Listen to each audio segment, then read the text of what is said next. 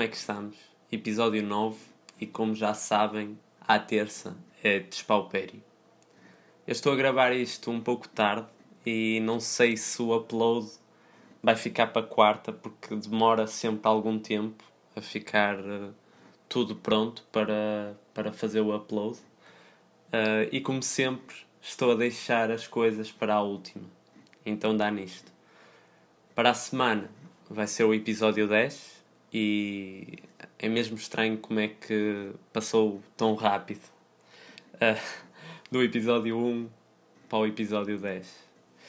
E fico mesmo contente de ter pessoas que ouvem e que me fazem perguntas e dão sugestões. Uh, este episódio também vai ser especial porque no mesmo dia uh, vai ser a estreia do Conversas Alheiras, que é um projeto que eu já falei aqui. Uh, se não conhecem e vão ouvir, é melhor ouvirem o que, que disse anteriormente, mas também não ficam a perder nada porque eu revelei, revelei mesmo muito pouco. Então, pronto, mais vale aguardar pela estreia. Mas recomendo sempre ouvir o, desde o episódio 1, apesar que a diferença é tanta desde o episódio 1 até agora que, que é mesmo estranho para mim ouvir o primeiro episódio e agora ouvir o, os mais recentes. Uh, obviamente que eu não sou um profissional, não é? Longe disso. Até porque eu, infelizmente, não ganho dinheiro com isto. Seria a cereja do, no topo do bolso se assim fosse. Porque o, o que eu gosto neste, neste projeto e o, a razão de que eu o faço é porque me dá gozo. E apesar de não ter um material incrível para fazer isto, uh, para já pelo menos, uh, e também mesmo o autor, portanto eu, ainda tem algumas falhas, um, ainda tenho problemas na dicção, porque ainda sou muito tipo barulhos de boca e também eu tenho um problema que eu apanho sotaques muito rápido e isso faz com que eu fale por vezes muito mal e utilize o J em vez do Z em ligação de, de palavras. Portanto, se eu falar muito rápido, em vez de dizer 2 euros, digo 2 euros. Pronto, por exemplo. Um, o que é ridículo. E é uma coisa que eu reparo e que ando a tentar melhorar porque me irrita muito. Uh, quase que parece que preciso de uma terapia de fala para isto passar. Um, o lado positivo é que, pronto, eu acho que estou a melhorar e há sempre espaço para melhorar. Estamos no nono episódio e acho que que não me apresentei muito bem no primeiro episódio, porque estava muito sem rumo e, e ainda bem, por um lado, porque assim nota-se facilmente progressos. É que, para quem não me conhece, só ficou basicamente a saber o meu nome e a saber que tenho histórias para contar. Mas a minha vida, apesar de grande parte ter este tipo de conteúdos que eu aqui conto, uh, não é só isso. Eu também faço coisas sérias. Eu estudo, eu trabalho e tento ser independente o máximo que consigo, não é? Portanto, eu estudo comunicação, uh, pago os meus estudos com o meu trabalho, também ando na praxe e estou a tirar a carta atualmente. Portanto, uh, tento fazer aqui uma gestão para ter tempo para tudo um, e também tanto de gestão de dinheiro como de tempo, claro. Uh, este hábito eu comecei a ganhar desde novo, porque comecei a trabalhar com 18 anos um, e trabalhei desde aí em muito sítio e em muita coisa diferente. Já falei aqui numa história que, que aconteceu no, num dos trabalhos que tive que penso que foi no segundo episódio, se não estou em erro. Um, mas, entretanto, tive, tive mais experiências de trabalho, obviamente, que acontece sempre alguma coisa, não é? E aconteceu recentemente uh, e ainda no local onde eu trabalho. Uh, eu trabalho numa loja de roupa jovem, uh, num shopping, onde infelizmente acontecem alguns assaltos. Um, então eu estava a trabalhar normalmente quando de repente vejo e vejo, portanto, eu olho e vejo uma, uma rapariga a tirar uma suete, um, uma suete que nós tínhamos na loja, não é? Uh, do corpo e a meter numa saca. Uh, ao ver isto, eu, eu avisei o meu supervisor, uh, claro, sem. portanto, tentei ser o, o máximo de discreto possível por rádio. Uh, e digo-lhe que tenho quase a certeza que, que estamos a ser assaltados. E digo-lhe para verificar as câmaras. E, e ele responde-me que vai puxar atrás, que é para ver se, se realmente fomos, não é? Enquanto isso, eu estive a controlar a cliente, não é? E a aguardar a resposta do, do meu supervisor. Uh, no momento que a, a cliente estava a ir embora, um, eu tento falar com o meu supervisor, que ainda estava a verificar. A cliente passa, portanto, vai para a saída e a, a, as, as antenas não tocam. Portanto, não, supostamente não haveria alarme ou qualquer coisa. Não é? Existem várias maneiras de um alarme não tocar. Muitas que se conhece e outras que, pronto, há sempre quem quem quem está a par disso Portanto, quem rouba está sempre a inventar novas maneiras de, de roubar. Por isso, elas não tocaram uh, as antenas e então eu perguntei-lhe perguntei-lhe se, se, realmente tinha, tínhamos sido assaltados e ele confirma-me, ele diz-me que sim. Então eu segui, uh, portanto vi onde é que a cliente foi, tinha entrado numa loja. Então mal ele me confirma, o supervisor me confirma, eu vou a correr, não para a cliente, mas para a loja, tentar avisar o segurança.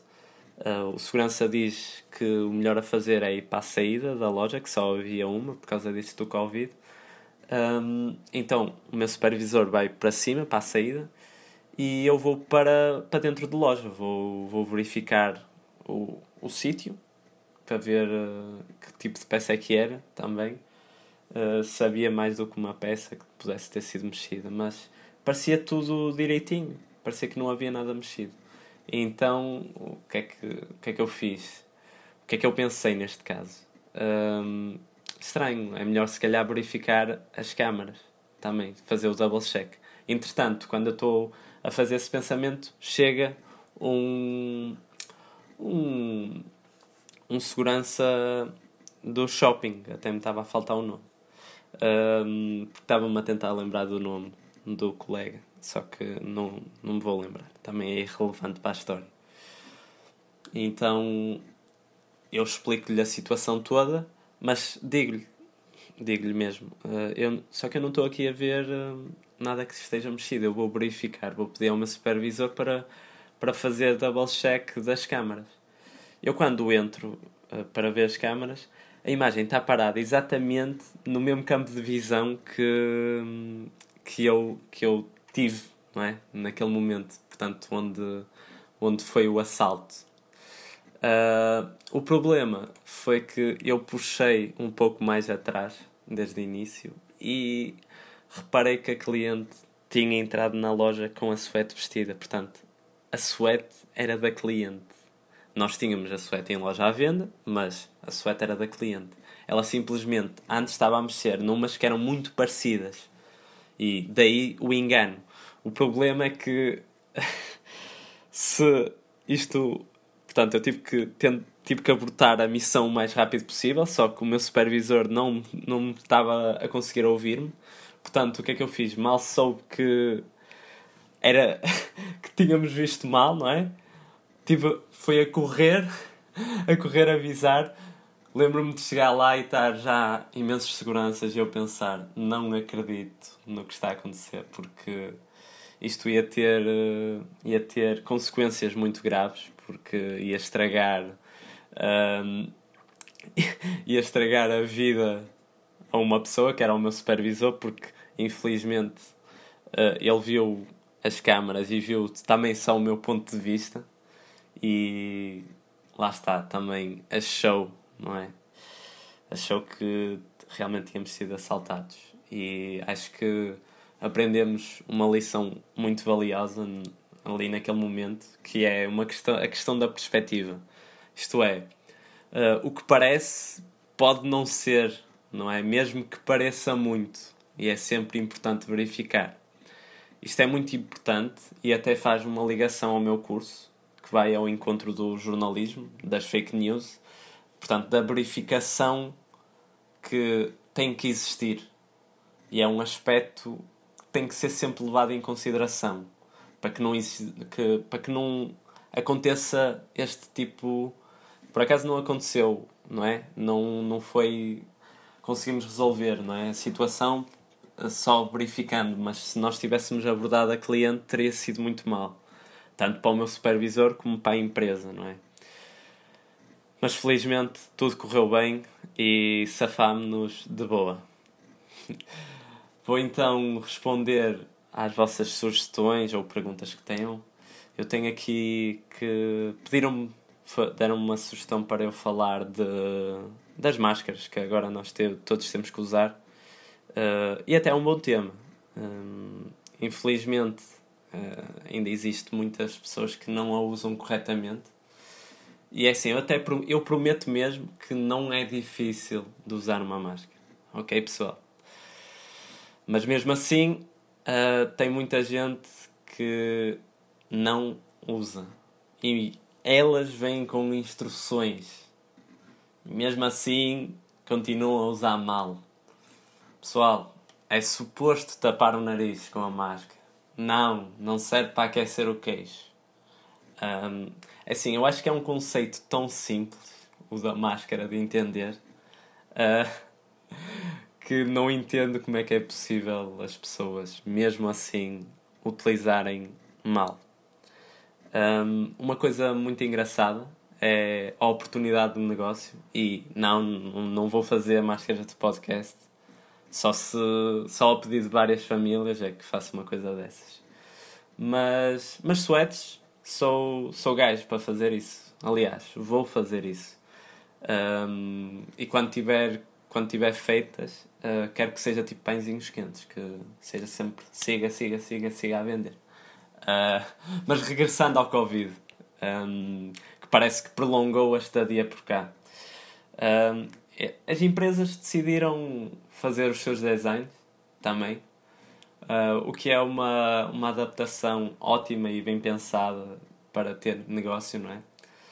Mas é assim, não é para todas as marcas, não é? Se calhar por exemplo, andar com uma máscara a dizer Leitão do Jorge, mesmo que seja de, gra de graça, uh, não é, não é a melhor coisa de sempre. Digo eu. Uh, para efeitos humorísticos, até pode resultar. Uh, ou melhor, isto é até uma boa ideia. Assim, não me roubem porque, porque isto está a ser gravado, por isso, pronto. Uh, bem, uh, para recomendação, um, Vou dizer para verem o filme Cidade de Deus. É um filme muito bom mesmo e eu escolhi porque ontem aconteceu uma, coisa muito curiosa. Um gajo mesmo parecido com o Zé Pequeno, que é uma personagem do filme, veio ter comigo, uh, claramente sobre uh, efeitos de estupefacientes. Claramente drogado um, até ele próprio o disse, um, e, e nem me pediu dinheiro, nem nada, nem nada que se pareça. Uh, ele só me contou a história de amor não correspondido dele.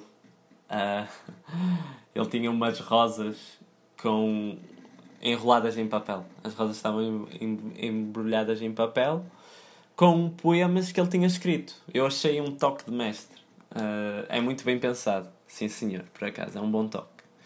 Um, para encerrar o episódio, fiquem com a música Gory do, do 6 ix um, Ele tem sempre nomes estranhos para, para as músicas e eu tenho quase sempre dificuldade em dizer o nome.